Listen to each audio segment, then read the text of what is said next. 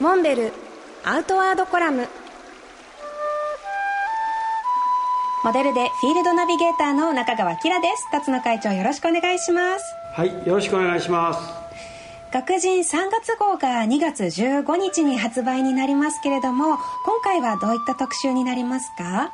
今回はですね日本の島山を代表するまあ何といっても屋久島。はいそして第二特集としては奄美群島ということになってます。はい、これはもう同じ日本といってもきっとまた違う世界が広がっていそうな気がしますね。そうなんですよ。あの島山っていうのはね、まあ、当然のことながら海に囲まれてるんで、はい。まあ、外界との行き来が、まあ、基本ないということもあってですね昔からのそこの自生している植物とか、はい。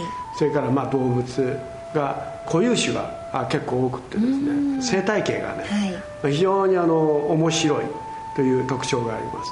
キラちゃんあの当然行ってますよね。はいあの行ったことがありますね。どうでした？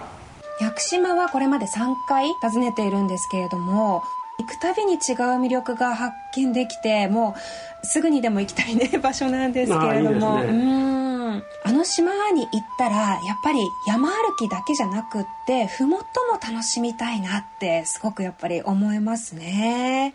あまさに海里山、えーまあ、自然の循環っていうか、まあ、一つの島の中で完結するという意味でですね、まあ、非常に興味深いわけですよね。そうですね。やっぱり初めて訪れた時にまず麓到着した日に散策したら水のきれいさにすごく驚いてでそこに住んでいる方もその辺の川の水すくって飲めますよっておっしゃったんですよ。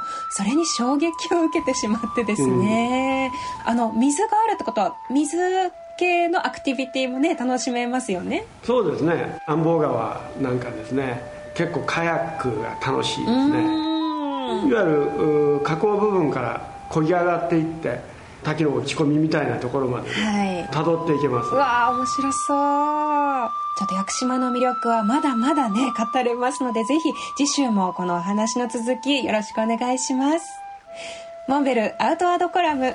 辰野勇と中川明がお送りしました。次回もお楽しみに